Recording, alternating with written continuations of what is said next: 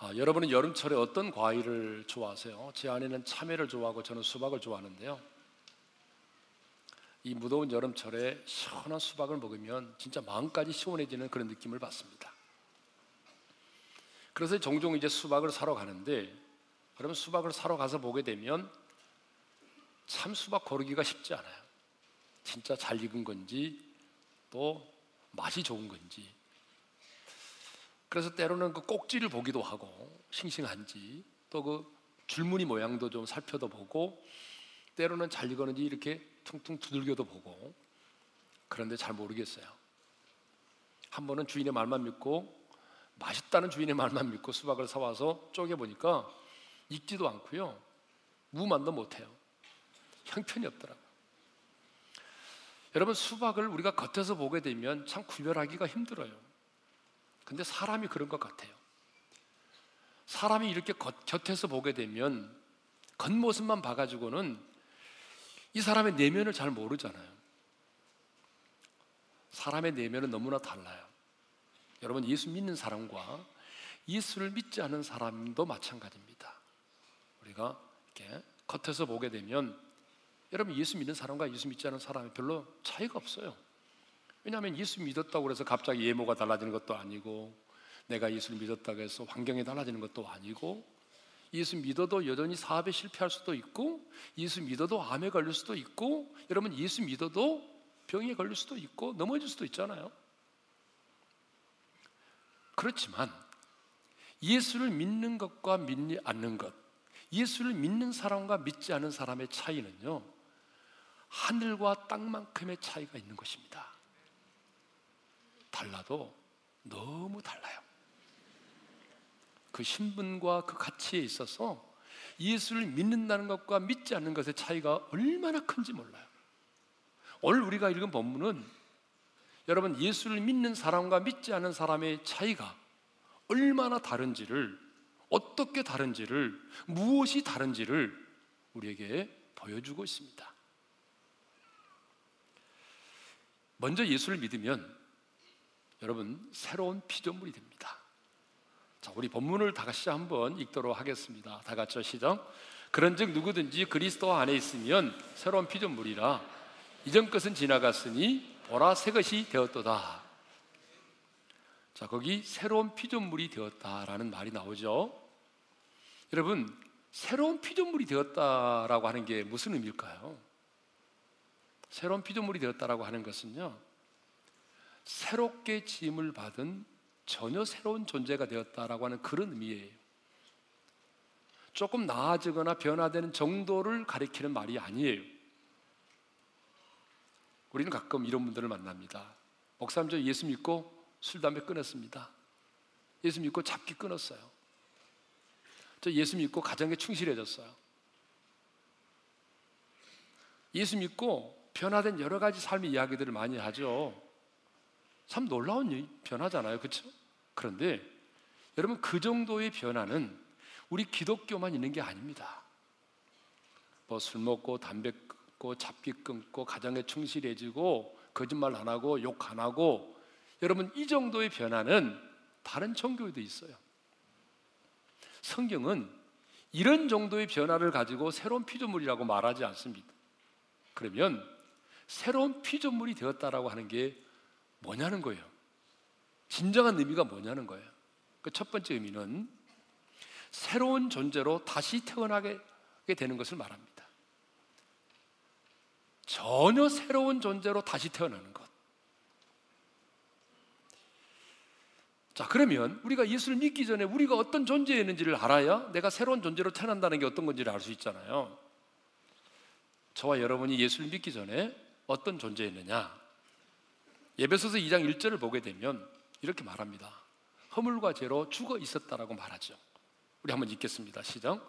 그는 허물과 죄로 죽었던 너희를 살리셨도다. 성경은 분명히 이렇게 말하죠. 허물과 죄로 죽을 수밖에 없는이 아니라 이미 죽어 있던 너희라고 말해요. 그러니까 저와 여러분이 예수 믿기 전에 어떤 존재였다고요? 허물과 죄로 말미암아 이미 죽어 있었던 송장이었 송장. 죽을 수밖에 없는 게 아니라 이미 죽어 있던 존재라는 거죠. 좀 설명이 필요하죠. 우리는 부모님을 통해서 이 땅에 태어났어요. 부모님이 없이 태어난 사람은 아무도 없어요. 그러면 부모님을 통해서 우리가 태어났는데, 여러분, 부모님을 통해서 태어난 우리는 안타깝게도 아담의 후손으로 태어났기 때문에 죄와 사망의 법을 가지고 태어났어요. 다시 말하면 아담의 원죄가 그대로 고스란히 우리에게 유전적으로 흘러와서 우리 자신들도 죄성을 갖게 된 죄인이고, 죄값은 사망이니까 영적으로는 죽어있고 육체적으로는 죽을 수밖에 없는 그런 존재로 이 땅에 태어났다는 것입니다. 여러분, 영이 죽어있다는 말이 무슨 말이냐면 영이 없다는 말이 아니라 영이 있죠. 영은 있지만 영의 기능이 상실됐어요. 그래서 하나님을 알지도 못하고 하나님과 교제할 수도 없이 하나님과 단절되어 있는 그런 상태를 말하는 것입니다. 그런데 이천 년 전 하나님의 아들 예수 그리스도가 인간의 몸을 입고 이 땅에 오셨습니다. 그리고 그분은 시간과 공간을 초월해서 인류의 모든 죄를 짊어지시고 십자가상에서 못 박혀 피 흘려 죽으심으로 우리의 죄값을 완벽하게 지불하셨습니다. 죄값은 사망인데 사망의 권세를 깨뜨리시고 사흘 만에 부활을 하셨습니다. 그래서 오늘 우리가 그 예수를 영접할 때에 그 예수님 안에 있는 생명, 그 부활의 생명을 가지고 우리를 다시 태어나게 하셨어요. 그러니까 우리가 이제 예수를 믿음으로 다시 태어나게 되는데, 어떤 생명으로 태어났냐면 죄와는 무관하고 죽음을 정복한 부활의 생명으로 우리가 다시 태어나게 된 것입니다. 이것을 성경은 뭐라고 말하냐면 새로운 피조물이 되었다, 이렇게 말합니다. 그러니까 여러분이 분명히 알아야 될 사실은 예수를 정말 여러분이 영접했다면 우리에게는 두 개의 생명이 있는 것입니다.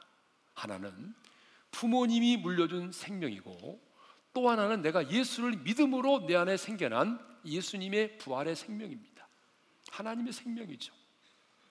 그런데 내 안에 있는 부모님이 내게 물려준 이 옛사람의 생명은 육체의 소욕을 따라 살기를 원하는 본능을 가지고 있어요. 그런데 예수님 안에 있는 이 새로운 생명은 성령의 소욕을 따라 살기를 원합니다. 그래서 우리가 예수를 믿어도 두 생명이 함께 공존하기 때문에 어때요? 육체의 소욕을 따라 살고 싶은 마음도 있고, 또 한편으로는 성령님의 인도하심을 따라 살기를 원하는 마음도 있고, 그래서 예수를 믿으면 진짜로 갈등이 생기는 것입니다. 나는 예수 믿고 나니 왜 갈등이 한 번도 없었다? 이건 정말 심각한 사람입니다. 갈등이 있을 수밖에 없어요. 여전히 우리 안에는 옛사람의 생명이 우리를 육체의 소욕을 따라 살도록 우리에게 이끌어가고 있어요. 그렇기 때문에 중요한 게 뭐냐면 성령의 충만을 받는 것입니다. 여러분, 성령의 충만을 받으면 육체의 소욕을 따라 살지 않고 성령의 소욕을 따라 살게 되어 있어요. 그러니까 여러분, 뭐 신앙생활 몇 년 했냐 그게 중요한 게 아니고, 내가 오늘 성령의 충만을 받아서 성령님이 이끄시는 대로 성령의 인도하심을 따라 살고 있느냐, 이게 중요한 거죠. 성령의 충만을 받으시기를 주님의 이름으로 축원합니다. 자, 이렇게 새로운 피조물이 되었다고 말할 때의 첫 번째가 뭐냐면 그 예수님의 새로운 생명으로 다시 태어나게 됐다. 예수님의 생명으로 다시 태어나게 된 새로운 존재를 새로운 피조물이라고 말합니다. 두 번째로 새로운 피조물이라고 하는 것은요, 새로운 신분을 갖게 된 것을 말하죠. 자, 여러분, 우리는 새로운 존재가 되는 순간에 우리는 새로운 신분을 갖게 됐어요. 신분이 바뀌었어요. 그러면 우리의 신분이 바뀌기 전까지 우리는 어떤 존재였는지를 또 알아야 되잖아요. 자, 에베소서 이 장 이 절에 보니까 우리는 예수를 믿기 전까지 어떤 존재였는지를 이렇게 말하고 있습니다. 다 같이 읽겠습니다. 시작. 그때에 너희는 그 가운데서 행하여 이 세상 풍조를 따르고 공중의 권세 잡은 자를 따랐으니 곧 지금 불순종의 아들들 가운데 역사하는 영이라. 거기 보니까 그때의 너희는 그랬어요. 그때가 언제죠? 여러분, 그때는 언제냐면 내가 예수 그리스도를 육체대로 알고 있을 때, 다시 말하면 예수님을 인격적으로 만나지 못하고 예수님이 나의 구주로 내가 인정하고 받아들이지 못할 때, 그때를 말하죠. 그때의 너희는 어떤 사람이었냐면 공중 권세 잡은 자를 따라다녔다라고 말합니다. 그럼 공중 권세 잡은 자는 누구죠? 에베소서 이 장 이 절에 분명히 말하고 있습니다. 지금 불순종의 아들들 가운데 역사하는 영, 그러니까 어둠의 영이죠. 그러니까 여러분이 예수를 믿고 하나님의 자녀가 되기 이전에는 공중 권세 잡은 자를 따라다녔던 악한 영의 지배 아래 있었던 사람이라 그 말이에요. 그래서 악한 영의 지배를 받고 살았는데, 그 악한 영의 지배를 받고 사는 대표적인 삶의 모습이 뭐냐면 이 세상의 풍조를 따라 사는 것입니다. 이 세상의 풍조가 뭡니까? 쉽게 설명하면 뭐 고사도 지내고 제사도 지내고 관상도 보고 성금도 보고 장명서 가서 이름 짓고 자녀 결혼시킬 때 궁합 보고 손 없는 날에 이사하고 비 안 온다고 기우제 지내고 뭐 이런 거 아닙니까? 여러분, 우리가 이렇게 이 세상의 풍조를 따라 살고 악한 영의 지배 가운데 살다 보니까 본질적으로 우리는 하나님의 진노의 심판을 받을 수밖에 없었어요. 그래서 에베소서 이 장 삼 절에 이런 말씀이 있습니다. 우리 화면을 통해서 읽겠습니다. 다 같이 시작. 전에는 우리도 다 본질상 진노의 자녀이었더니, 여러분, 본질상 진노의 자녀라는 말이 무슨 말이냐면 하나님의 심판을, 하나님의 진노를 결코 피할 수 없는, 하나님의 진노를 받을 수밖에 없는, 지옥의 심판을 받을 수밖에 없는 그런 자식이었다는 거예요. 그런데 어느 날 우리가 그 예수님을 영접했어요. 예수를 믿었어요. 그래서 그 생명으로 다시 새롭게 태어났어요. 그랬더니 공중권세 잡은 자를 따라다니고 죄의 종으로 살고 어둠의 자식으로 살던 우리들이 신분이 바뀌어서 하나님의 자녀가 된 것입니다. 영접하는 자 곧 그 이름을 믿는 자들에게는 하나님의 자녀가 되는 권세를 주셨습니다. 하나님을 아빠라 아버지라고 부르게 되는 하나님의 자녀가 됐어요. 여러분, 로마서 팔 장 십오 절을 읽겠습니다. 다 같이. 너희는 다시 무서워하는 종의 영을 받지 아니하고 양자의 영을 받았으므로 우리가 아빠 아버지라 부르짖느니라. 여러분, 하나님을 향해서 아빠 아버지라고 부르짖을 수 있는 하나님의 자녀가 됐어요. 얼마나 영광스러운 특권입니까? 여러분, 아무나 지나가는 사람 붙잡고 아빠라고 부르면 어떻게 되겠어요? 근데 우리는 전능하신 하나님을 향해서 아빠 아버지라고 부를 수 있게 됐어요. 그리고 그 아버지와 교제하게 됐어요. 여러분, 아이가 이 세상에 태어날 때 울음을 터뜨립니다. 그 아이가 울지 않으면 어떻게 합니까? 다리를 잡고 엉덩이를 막 때려서라도 울게 만들잖아요. 왜 그래요? 왜 아이가 세상에 태어나자마자 울어요? 한마는 세상에 태어나서 서러워서 웁니까? 아니죠. 아이가 우는 이유는 지금까지는 어머니의 탯줄을 통해서 공급을 받았는데 이제는 그 폐 속에 공기가 들어가므로 자가 호흡을 해야 된다. 그 폐 속에 공기가 들어오니까 아이가 우는 거예요. 근데요, 이것을 우리가 이렇게 한번 비교해 볼 수 있을는지 모르겠어요. 우리 영혼이 죽어 있었어요. 그런데 내가 예수를 믿는 순간에 하나님의 생기가, 하나님의 성령이죠, 하나님의 생기가 우리 죽은 영혼 가운데 들어왔어요. 그래서 하나님과 교제가 시작이 됐어요. 그때 우리가 보이는 첫 번째 반응이 뭐냐? 하나님을 아빠, 아버지라고 부를 수 있게 되었다는 거죠. 태어난 아기가 야야 우는 것처럼 하나님의 생기가 우리 안에 들어와서 하나님과 교제가 시작됐을 때 우리는 하나님을 향해서 아빠, 아버지라고 부를 수 있게 된 것입니다. 자, 이렇게 새로운 피조물이 되었다라고 하는 것은 두 번째 의미가 뭐죠? 하나님의 자녀가 되는 새로운 신분을 갖게 되었다라고 하는 것입니다. 자, 새로운 피조물이 되었다라고 하는 세 번째 의미는 새로운 비전을 가지고 새로운 가치관을 가지고 새로운 삶을 살게 됐다라고 하는 것이에요. 여러분 보세요. 예수님의 생명으로 새롭게 다시 태어난 존재가 되고 하나님의 자녀가 되는 새로운 신분을 갖게 되었다고 한다면 거기서 끝나는 사람은 아무도 없어요. 여러분, 그쯤 되면요, 모든 것이 새로워집니다. 새로운 존재로 다시 태어나게 되고 새로운 신분을 갖게 되면요, 여러분 모든 것이 새롭습니다. 새로운 가치관을 갖게 됩니다. 새로운 꿈이 생깁니다. 인생의 목표가 달라집니다. 새로운 인생의 비전을 갖게 되는 것입니다. 새로운 목표를 갖게 되는 것입니다. 새로운 꿈을 갖게 되는 것입니다. 새로운 가치관을 갖게 되는 것입니다. 여러분, 그리스도 안에서 새로운 피조물이 된 사람이 여러분 어떻게 이전의 삶으로 살아갈 수 있나요? 새로운 새로운 삶을 살게 되죠. 그런데 문제는 분명히 우리가 새로운 피조물이 되었다면 새로운 삶을 살아야 되는데, 새로운 비전을 가지고 새로운 가치관을 가지고 날마다 날마다 새로운 삶을 살아야 되는데, 내가 목회자라서 우리 성도들을 만나보게 되면 그렇게 새로운 삶을 사는 사람이 많지 않더라고요. 왜 그럴까? 제가 묵상하면서 답을 찾았어요. 그 이유는 반드시 새로운 비전을 가지고 새로운 삶을 살려고 하는 사람은요, 이전 것이 지나가야만 되는 거예요. 이전의 과거가 청산되지 않으면, 이전의 과거가 내 인생 가운데서 끊어지지 않으면 여러분 새로운 피조물이 됐지만 새로운 삶을 살 수 없어요. 그래서 오늘 주님 우리에게 말씀하십니다. 이전 것은 지나갔으니 보라 새 것이 되었도다. 우리 한번 따라서 합시다. 이전 것은 지나갔으니. 여기서 이전 것이 뭘까요? 이전 것은 내가 예수님을 인격적으로 만나기 전에, 예수님의 생명으로 내가 거듭나기 전에, 예수님을 내가 육체로 알고 있던 그때의 그 과거의 모든 것입니다.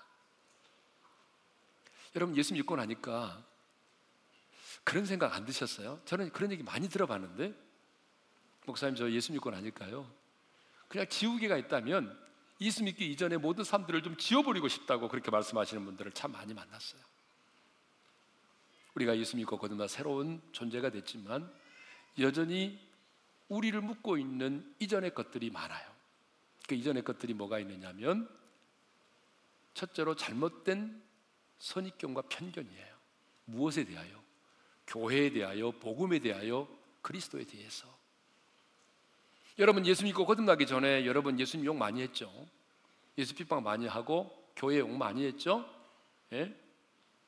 그런 사람 손 들어봐요. 나 솔직히 예수 믿기 전에 그랬다. 솔직하게 반해. 하나님 다 보시는데, 예, 내숭 떨지 말고. 예. 우리가 기독교에 대해서, 교회에 대해서 얼마나 안 좋은 시각을 가지고 있었나요? 그것만이 아니죠. 우리가 예수 믿기 이전에 그 이전의 것들이 가운데 뭐가 있냐면, 사탄의 참소로 말미암은 죄책감이 있어요. 수많은 제 아픔과 상처, 그것만 있는 게 아니죠. 부모님으로부터 사랑받지 못한 것에 대한 어두운 자아상, 그래서 낮은 자존감, 열등감, 우울한 생각들, 이런 것들. 그런데 주님이 오늘 말씀하십니다. 이전 것은 지나갔다. 근데 성도들을 만나보게 되면 너무나 많은 성도들이 지금도 과거의 아픔과 상처에 매여 있습니다. 너무나 많은 사람들이 지난날의 그 실패와 넘어짐에 묶여 있습니다. 너무나 많은 성도들이 사탄의 참소 앞에 무릎을 꿇고 고통을 당하고 죄책감에 시달리고 있습니다. 주님의 음성을 들으십시오. 주님이 오늘 이렇게 말씀하십니다. 사랑하는 딸아, 사랑하는 아들아, 이전 것은 지나갔다. 지나갔노라. 여러분 지나갈 것이다가 아니잖아요. 지나가고 있다가 아니잖아요. 이전 것은 이미 지나가 버렸대요. 할렐루야.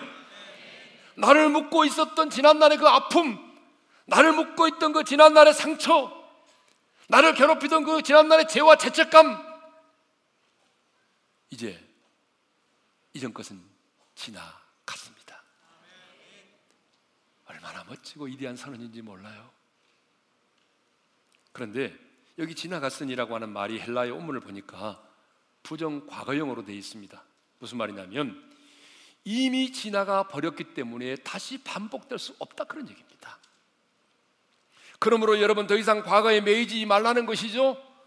과거는 지나갔습니다. 따라서 합시다. 과거는, 과거는 지나갔다. 지나갔다. 여러분, 지워버리고 싶고 다시는 기억하고 싶지 않은 지난날의 과거의 아픔, 쓰라림, 상처, 열등감, 자존감, 낮은 자존감 다 지나갔습니다. 더 이상 사탄의 참소에 매이지 마십시오. 사탄은요, 언제나 과거 지향적입니다. 그래서 오늘 또 그리스도 안에서 이미 사라지고 지나가버린 이전의 것들을 가지고 사람들을 공격해요. 지난날의 실패와 넘어짐을 가지고 끊임없이 우리를 참소합니다. 그래서 지나온 과거의 죄와 아픔과 상처에 오늘 또 우리를 묶고 그것에 매임을 당하게 만드는 거예요. 이게 바로 사탄이 하는 짓입니다. 그러나 우리 하나님은 미래지향적인 분이세요. 그래서 예레미야 선지자를 통해서 이렇게 말씀하셨어요. 우리가 너무나 좋아하고 잘하는 말씀인데 우리 한번 좀 힘있게 한번 읽겠습니다. 시작. 나 여호와의 말씀이니라. 너희를 향한 나의 생각을 내가 안하니 평안이요 재앙이 아니니라. 너희에게 미래와 희망을 주는 것이니라. 하나님에게도 저와 여러분을 향한 생각이 있습니다. 여러분 믿습니까? 우리가 우리의 자녀들을 사랑하기 때문에 우리의 자녀들을 향한 부모의 생각이 있듯이 하나님 아버지가 하나님의 자녀된 우리들을 향한 생각이 있다는 거예요. 너희들을 향한 나의 생각이 뭔지 아니? 너희를 향한 나의 생각은 재앙이 아니야. 어떻게 하면 이놈의 자식들 골탕을 좀 먹일까? 어떻게 하면 좀 벌 줄까? 어떻게 하면 좀 힘들게 할까? 그게 아니라는 거예요. 하나님 아버지로서의 우리 자녀된 우리를 향한 하나님의 생각이 뭐냐면 어떻게 하면 내 아들과 딸이 두려워 떨지 않고 하늘의 평안을 누리며 살 수 있을까? 너희를 향한 나의 생각을 내가 안 하니 재앙이 아니라 평안이요 그 다음에 미래와 희망을 주는 것입니다. 이것이 하나님의 생각입니다. 하나님의 생각은 과거에 우리가 매여 있는 것이 아니라, 여러분, 이 어두운 상황 속에서도 과거에 매임을 당하는 것이 아니라 미래와 희망을 주는 것입니다. 할렐루야. 이것이 바로 우리를 향한 하나님의 생각입니다. 그래서 하나님은 이사야 선지자를 통해서 이렇게 말씀을 하셨어요. 이사야 사십삼 장 십팔 절 십구 절을 읽겠습니다. 다 같이. 너희는 이전 일을 기억하지 말며 옛날 일을 생각하지 말라.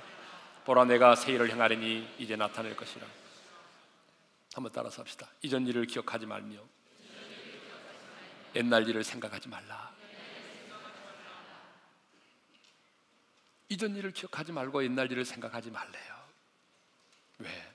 이전 것은 지나갔으니까. 옛 것은 지나갔습니다.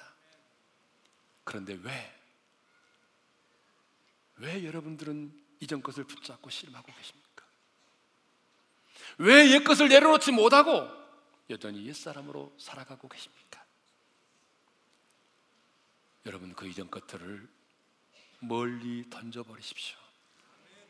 다시 미련을 두지 말고 쳐다보지도 말고 과감히 던져버리십시오. 그리고 새 사람 된 우리에게 주시는 새로운 비전을 가지고 새로운 가치관을 가지고 새로운 삶을 살아가십시오. 우리는 새로운 피조물입니다. 그러므로 여러분을 붙들고 있는 과거의 줄을 끊어버리십시오. 여러분, 포구에 묶여있는 배가 아무리 노를 저어도 나갈 수 없는 것처럼 우리가 그리스도 안에서 새로운 피조물이 되고 새로운 신분을 갖게 돼도 새로운 삶을 살 수 없는 것은 바로 과거의 그 줄이 우리를 꽉 묶고 있기 때문에 그렇습니다. 여러분을 묶고 있는 과거의 인생의 줄들을 끊어버릴 때만이 여러분, 우리는 망망대해를 향하여 나아갈 수 있고 하나님이 우리에게 주신 인생의 그 비전의 꿈의 항구를 향하여 나아갈 수 있는 것입니다. 내가 새로운 존재가 되고 새로운 피조물이 되고 새로운 신분을 갖게 되는데 왜 오늘 하나님의 사람이 새로운 삶을 살지 못하느냐? 과거에 묶였기 때문에 그렇습니다. 여러분, 과거를 정리하십시오. 끊어버리세요. 자, 사도 바울은 이전 것은 지나갔다고 선언한 다음에 또 다른 멋진 선언을 합니다.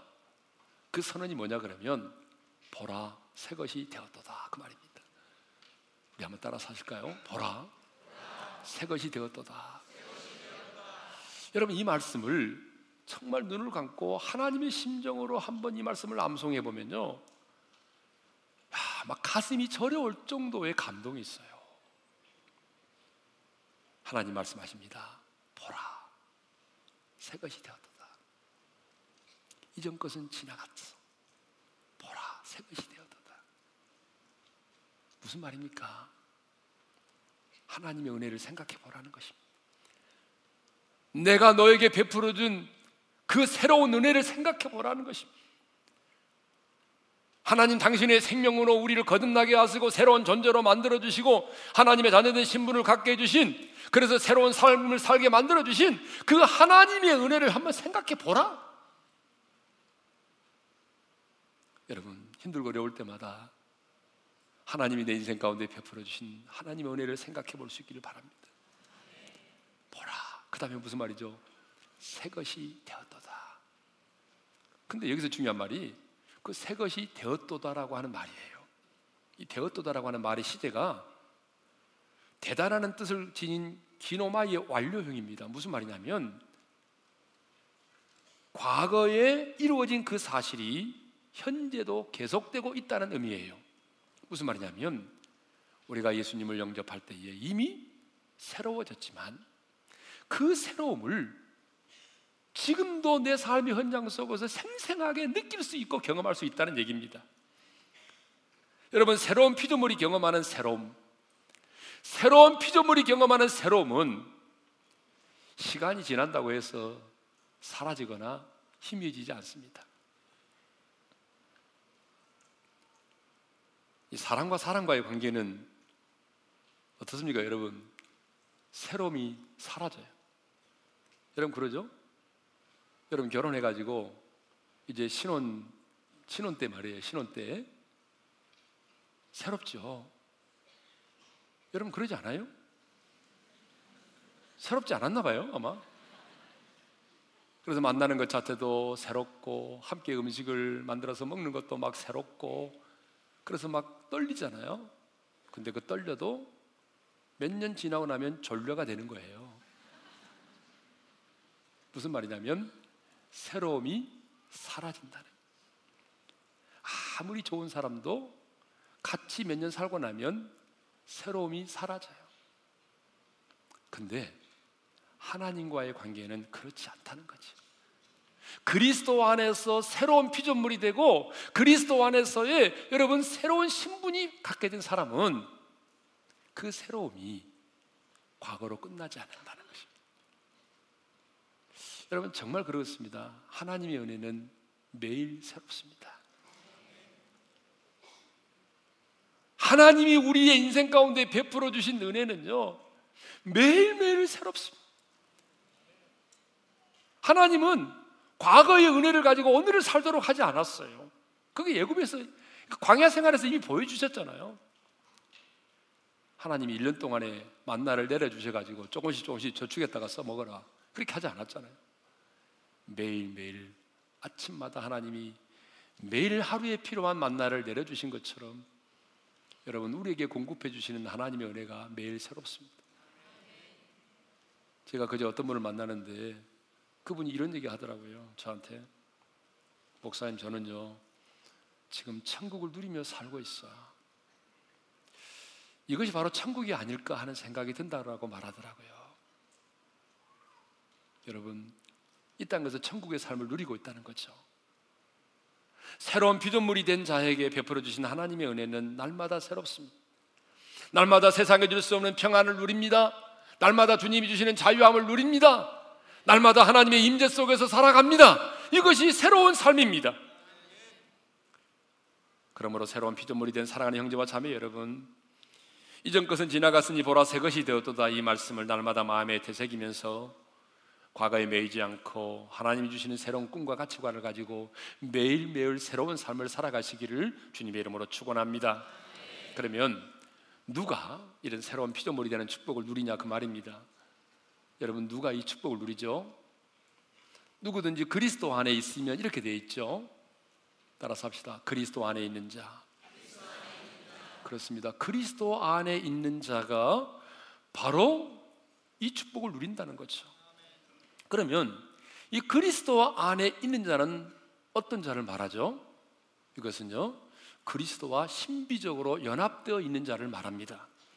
그러면 언제 그리스도와 그 신비적인 연합이 우리 안에 이루어집니까? 그것은 한마디로 말하면 내가 예수 그리스도를 믿고 영접할 때입니다. 여러분, 예수를 믿고 영접할 때에 주님이 내 안에, 내가 주님 안에 거하게 되는 신비한 연합이 이루어지는 거예요. 그래서 예수님은 요한계시록 삼 장 이십 절에서 이렇게 말씀하셨습니다. 다 같이요. 누구든지 내 음성을 듣고 문을 열면 내가 그에게로 들어가 그와 더불어 먹고 그는 나와 더불어 먹으리라. 여러분, 주님은 우리가 마음의 문을 열고 영접하면 주님이 내 안에 들어오시겠다는 거예요. 들어와서 뭐 하시겠다는 거예요? 먹겠다는 거잖아요. 주님 무슨 식인종입니까? 무슨 얘기입니까? 먹는다는 것은 교제를 말하죠. 나는 너희 안에 들어와서 네 안에 거하면서 너와 교제하고 싶다, 그런 얘기죠. 그렇습니다. 여러분, 예수님은 내가 마음의 문을 열고 영접하면 내 안에 들어오십니다. 내 안에 거하십니다. 우리와 함께 거하시죠. 그래서 요한복음 십오 장 사 절에 이렇게 말씀하십니다. 다 같이요. 내 안에 거하라, 나도 너희 안에 거하리라. 요한복음 십사 장 십칠 절에서는 이렇게 말씀합니다. 다 같이요. 그는 진리의 영이라 세상은 능히 그를 받지 못하나니 이는 그를 보지도 못하고 알지도 못함이라. 그러나 너희는 그를 아나니 그는 너희와 함께 거하심이요 또 너희 속에 계시겠습니다. 여러분, 세상 사람들은요, 우리가 친구들 만나가지고 야, 나 예수 믿었다, 주님이 내 안에 있고 또 내가 주님 안에 있다, 난 날마다 주님과 동행하며 살고 있어, 이렇게 말하면 세상 사람들이 여러분을 어떻게 생각하겠습니까? 이렇게 생각하죠. 너 돌았냐? 주님 말씀하십니다. 세상은 그를 보지도 못하고 알지도 못한다. 왜요? 경험한 자만 알 수 있다는 거예요. 성령을 받은 자만이, 진리의 영이신 성령님이 내 안에 들어와서 그 주님과 내가 신비적으로 연합되어 있다는 이 사실을 성령을 받은 자만이 알 수 있다는 거예요. 그래서 요한복음 십사 장 이십 절에 주님이 이렇게 말씀하고 있습니다. 다 같이요. 그날에는 내가 아버지 안에 너희가 내 안에 내가 너희 안에 있는 것을 너희가 알리라. 모르는 게 아니라 안다는 거예요. 이것은 지식적으로 안다는 게 아니라 경험적으로 안다는 거죠. 여러분, 한번 생각해 보세요. 주님이 영으로 내 안에 찾아오셔서 내 몸을 성전 삼고 내 안에 거주하시면서 여러분 지금 내 안에서 기도하고 계시는데, 나와 교제하고 있는데 그걸 모를 수 있어요? 여러분 집에 손님이 찾아와서 여러분 오랜 세월 동안 지금 여러분 집 안에 머무르고 있는데 우리 집에 손님이 있는지 몰라요? 아무리 집이 커도 그렇죠. 내 집에 와 있는 사람을 모를 사람 누가 있어요? 저는 압니다. 주님이 영으로 내 안에 찾아오셨기에 눈에 보이지 않아도 그 주님이 내 안에 계시고 내가 왜 그분의 음성을 듣고 내가 그분과 교제하며 살고 있기 때문에 내가 알아요. 사랑하는 성도 여러분, 누가 새로운 피조물이 되는 축복을 누린다고요? 그리스도 안에 있는 자. 그리스도 안에 있다는 말은 그리스도와 신비적으로 연합되어 있다라고 하는 말이죠.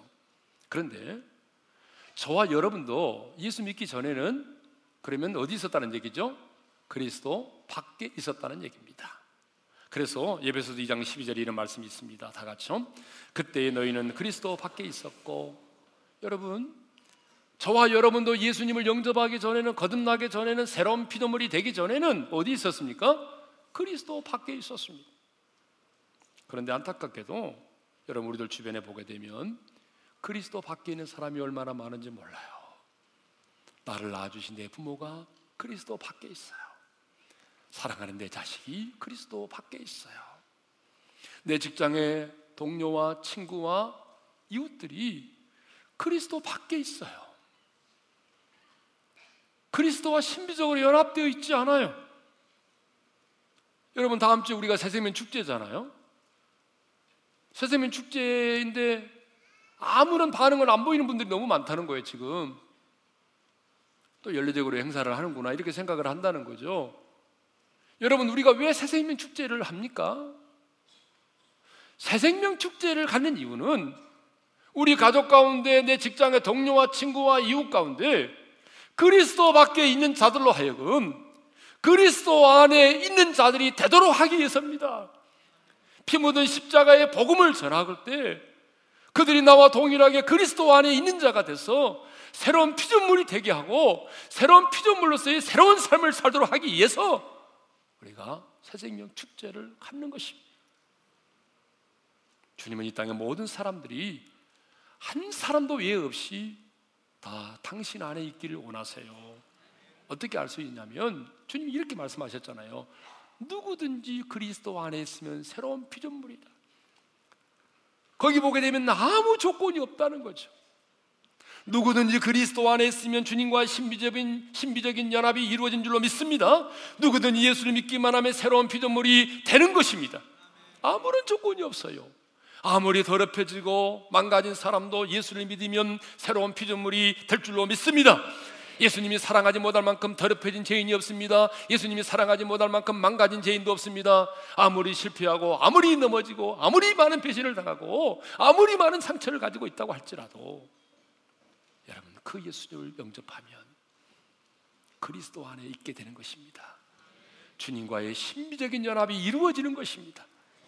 이제 한 주간 남았습니다. 지금까지 관심이 없었다면 여러분, 이번 한 주간 동안 이 말씀을 마음에, 마음판에 새기고 이번 한 주간 동안 어느 때보다도 간절하게 기도해서 하나님, 내 부모, 내 사랑하는 자녀, 내 친척, 내 친구, 이웃, 동료, 그리스도 안에 있게 도와주십시오. 그리스도의 생명에 접붙임바 되게 도와주십시오. 그래서 그들도 새로운 피조물이 되게 도와주셔서 그리스도 안에서의 새로운 삶을 살게 도와주십시오. 주 예수 내 마음에 들어와 계시니요, 변하여 새 사람 되고 물밀듯 내 마음에 기쁨이 넘치면 주 예수 내 마음에 오심. 여러분, 이것이 바로 그리스도 안에서 새로운 피조물의 삶입니다. 우리 찬송가 이백팔십구 장 일 절과 이 절을 부릅시다.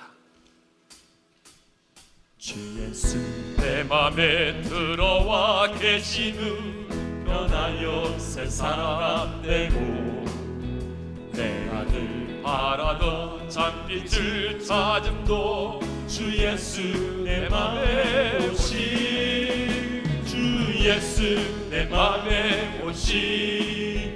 주 예수 내 맘에 오시. 믿기 내 맘에 기쁨이 넘치는 주 예수 내 맘에 오시. 주 예수 내 맘에 들어와 계시누 망령된 행실을 끊고 머리털보다 더 험한 던 내 죄가 눈보다 더 희어졌네. 주 예수 내 맘에 오시. 주 예수 내 맘에 오시. 믿는 내 맘에 기쁨이 넘치는 주 예수 내 맘에 오시. 자, 우리 한번 눈을 감고 주신 말씀 마음에 새기면서 기도합시다. 여러분, 예수를 믿는 것과 믿지 않는 것,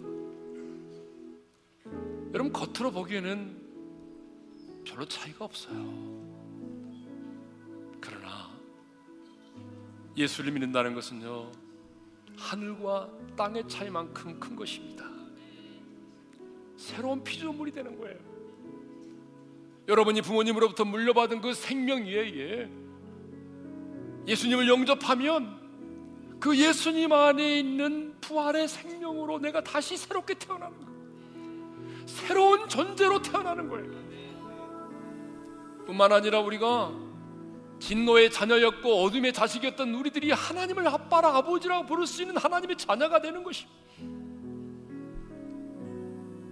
그런 사람은 반드시 새로운 삶을 살 수밖에 없어요. 새로운 비전을 가지고 새로운 목표를 가지고 새로운 가치관을 가지고 살 수밖에 없어요. 근데 여러분, 그렇게 살고 있어요? 여러분이 예수님 안에서 새로운 피조물이 되어서 새로운 가치관을 가지고 새로운 비전을 가지고 새로운 인생의 목표를 가지고 새로운 삶을 살고 있습니까? 왜 못 살아요? 이유는 간단합니다. 이전의 것에 매여 있어 그래요. 이전의 과거가 여러분을 묶고 있잖아요. 부모님으로부터 사랑받지 못했다고 하는 그 어두운 내 자아상, 낮은 자존감과 열등감, 사탄의 참소와 죄책감, 수많은 넘어짐과 아픔과 상처들, 여러분, 그것 때문에 지금 여러분들이 새로운 삶을 살지 못하고 있잖아요. 오늘 주님의 음성을 들으십시오. 주님이 여러분에게 말씀하십니다. 이전 것은 지나갔다. 과거에 매이지 말아라.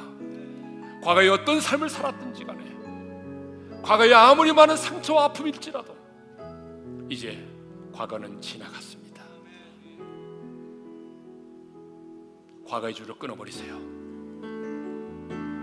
미련을 갖지 말고 과감히 끊어버리세요. 그래야 우리가 새로운 삶을 사는 것입니다. 우리도 과거에는 그리스도 밖에 있었던 사람들입니다. 그런데 우리가 그리스도 안에 있는 자가 됐습니다. 그런데 여러분의 가족 가운데, 여러분을 낳아주신 여러분의 부모님들 가운데, 여러분의 자녀들 가운데, 내 곁에 있는 이웃 가운데, 내 마음을 가장 잘 이해해주는 내 친구들 가운데 아직도 그리스도 밖에 있는 자들이 얼마나 많습니까? 여러분 방치하시렵니까? 언제까지나 여러분 그들을 그리스도 밖에 있는 자들로 놔두시렵니까? 주님이 왜 그들 곁에 여러분을 두신지 아십니까? 바로 그들을 그리스도 안에 있는 자들로 만들기 위해서 여러분을 도구로 사용하시겠습니다. 하나님, 일주일밖에 남지 않았는데 내가 일주일 동안 때로는 금식하고 간절히 기도해서 그리스도 밖에 있는 그들, 그들이 주 예수를 믿고 그리스도와 연합된 새로운 피조물이 되게 해주십시오. 기도 제목 드립니다. 첫째로, 새로운 피조물이 되게 하신 하나님의 은혜에 감사하고 새로운 신분을 주신 하나님의 은혜에 감사하고, 두 번째로, 하나님, 내가 새로운 삶을 살기 위해서는 과거를 끊어야 되겠사오니 그 과거의 줄이 끊어지게 도와주십니다. 이 시간 여러분 예수님의 이름으로 명령할 때 그 과거의 줄들이 끊어질 줄로 믿습니다. 아멘. 이전 것은 지나갔습니다. 아멘. 절대로 여러분 이전의 과거에 매이지 마십시오. 아멘. 세 번째, 주님, 내 친구들, 내 가족 가운데 그리스도 밖에 있는 자들이 있습니다. 그리스도 안에 있는 자들이 되게 도와주십시오. 이 세 가지 기도의 제목을 붙잡고 우리 주여 한번 외치고 함께 간절히 기도하며 나가십시다. 주여! 거룩하신 아버지 하나님, 은혜와 사랑을 감사합니다. 그리스도 안에서 새로운 피조물이 되게 해주신 은혜를 감사합니다. 이제 그리스도 안에서 새로운 피조물이 되었사오니 아버지 하나님이여, 새로운 신분을 가진 하나님의 사람으로 새로운 삶을 살게 도와주십시오. 하지만 아버지 하나님이여, 이전의 과거가 오늘 우리를 발목을 잡고 있습니다. 이전의 과거의 아픔과 상처들이, 그 열등감과 아버지 낮은 자존감이, 사탄의 참소와 죄책감이 오늘 우리를 묶고 있습니다. 아버지 하나님, 예수님의 이름으로 명하노니 그 모든 죄악의 줄들, 과거의 아픔과 상처의 줄들이, 모든 묶임들이 끊어질지어다. 아버지 하나님이여, 그래서 우리가 이제는 과거의 매임을 당하지 않도록 도와주시고 이전의 항구를 향하여 새로운 비전을 가지고 달려나갈 수 있도록 하나님께서 우리에게 은혜를 베풀어 주십시오. 하나님이여, 오늘 우리의 가족 가운데, 친구와 승려들 가운데 아직도 그리스도 밖에 있는 자들이 너무나 많이 있습니다. 그리스도 밖에 있는 자들이 그리스도 안에 있는 자들이 될 수 있도록, 그리스도의 생명에 연합되고 그리스도와 신비적으로 연합이 이루어질 수 있도록 우리 하나님께서 그들 가운데 은혜를 베풀어 주시옵소서. 우리 아버지 하나님, 그리스도 안에서 새로운 피조물이 되게 해주심을 감사합니다. 새로운 생명으로 다시 태어나게 해주셔서 너무 감사합니다. 진노의 자녀였던 우리들이 하나님을 아빠라 아버지라 부를 수 있는 자녀가 되게 해주셔서 너무 감사합니다. 새로운 꿈, 새로운 비전을 가지고 새로운 가치관을 가지고 살아야 되는데 주님, 안타깝게도 이전의 것들이 우리를 묶고 있습니다. 이전의 아픔, 이전의 상처, 사탄의 그 참소와 죄책감, 어두운 자아상, 주님, 지난날의 그 아픔과 상처와 그 죄책감과 죄의 흔적과 열매들이 지금 우리를 묶고 있습니다. 그 모든 묶임이 예수님의 이름으로 끊어지게 해주십시오. 더 이상 과거의 매임을 당하지 않도록 도와주십시오. 주님의 음성을 듣게 도와주십시오. 이전 것은 지나갔다. 주님, 이제는 과거에 매이지 않고 새로운 삶을 살아가게 도와주십시오. 우리의 가족 가운데, 친구와 직장의 동료, 이웃 가운데 그리스도 밖에 있는 자들이 너무 많습니다. 이번 한 주간 동안 내가 주님 앞에 무릎을 꿇어 기도하고 정말로 그들을 간절하게 주님의 이름으로 초청해서 그들도 복음을 듣고 주님을 영접하여 그리스도 안에 있는 새로운 피조물이 되게 도와주십시오. 이제는 우리 주 예수 그리스도의 은혜와 하나님 아버지 영원한 그 사랑하심과 성령님의 감동하심과 교통하심과 축복하심이 그리스도 안에서의 새로운 피조물로서 새로운 삶을 살기를 원하고, 아직도 그리스도 밖에 있는 자들을 주님께로 인도하여 그리스도 안에 있는 자들이 되기를 원하는 모든 성도들 위해 이제로부터 영원토록 함께 하시기를 축원하옵나이다. 아멘.